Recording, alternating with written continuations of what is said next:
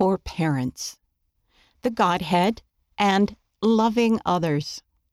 Dear parents, this month's issue includes topics such as the Godhead, the role of parents, forgiveness, and service to all of God's children, no matter where they come from or where they are going. The articles below can help you as you teach these principles in your home. Gospel Discussions The Godhead. Use Gospel Basics on page 6 to teach your children about the Godhead. What are the individual roles of Heavenly Father, Jesus Christ, and the Holy Ghost? How do they work together to accomplish their purposes? How can your family work with greater unity to accomplish great things? Family Councils We have been taught that family councils have always been needed and are eternal. C. M. Russell Ballard, Family Councils, Ensign, or Liahona, May 2016, page 63. The article on page 12 gives some guidelines for effective family councils. How might your family practice those? Parenting.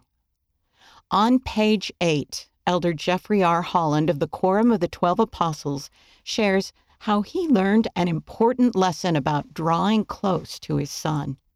Consider reading this article with your spouse and discussing how you can better keep your children close to your hearts. Reaching out to refugees. We have been asked to prayerfully serve people who have been displaced, including refugees, living in our communities. Read the article on page 18. Discuss what needs the people in your area may have and make plans to serve and befriend them. Come Follow Me support. See pages 34 through 37 for material supporting your family's Doctrine and Covenant study this month. Family Study Fun. Spin it for a minute. Doctrine and Covenant, section 64, verse 33. 1. Everyone sit in a circle. Discuss some small acts of kindness family members can do for each other. 2. Place a pencil in the middle of the circle. 3. Take turns spinning the pencil. 4 whoever the pencil points to must act out as many kindnesses as possible in one minute. 5. Continue until each person has had at least one turn. Discussion What acts of kindness can we do for our neighbors, ward members, ourselves? How can even small, simple acts lead to great things? submitted by Mitzi Shoneman. In this month's For the Strength of Youth magazine, you can share the gospel naturally. Sometimes sharing the gospel with others seems intimidating. This article shares two stories that teach youth how being a missionary can be fun and easy. Share with your family and discuss other ways you can share the gospel with others. Stand strong. In this article, Sister Lisa L. Harkness, first counselor in the Primary General Presidency, shares three principles from Joshua chapter 24, verse 15, on how to stand strong in the gospel. Questions and answers. Struggling to connect with your teen? Try reading ideas and suggestions from youth around the world on how they build their relationship with their parents. Discuss as a family how you can improve.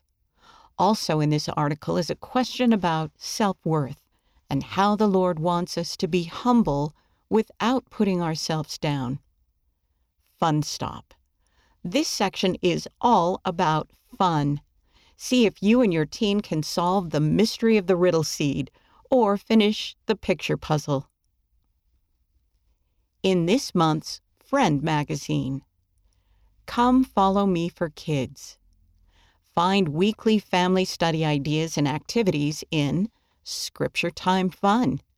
For young children, find more Come Follow Me lesson helps in the For Little Ones section. monthly scripture story. Read about the courage of Mary Elizabeth and Caroline Rollins as they saved the pages of the Book of Commandments from an angry mob. Helping Hands Invitation. Help your children do this month's activity from the Helping Hands team. Also, find a special message from Sister Sharon Eubank, first counselor in the Relief Society General Presidency, about other children serving around the world. Learning Resilience. Teach your children about resilience with this month's journal page. Ministering at Home.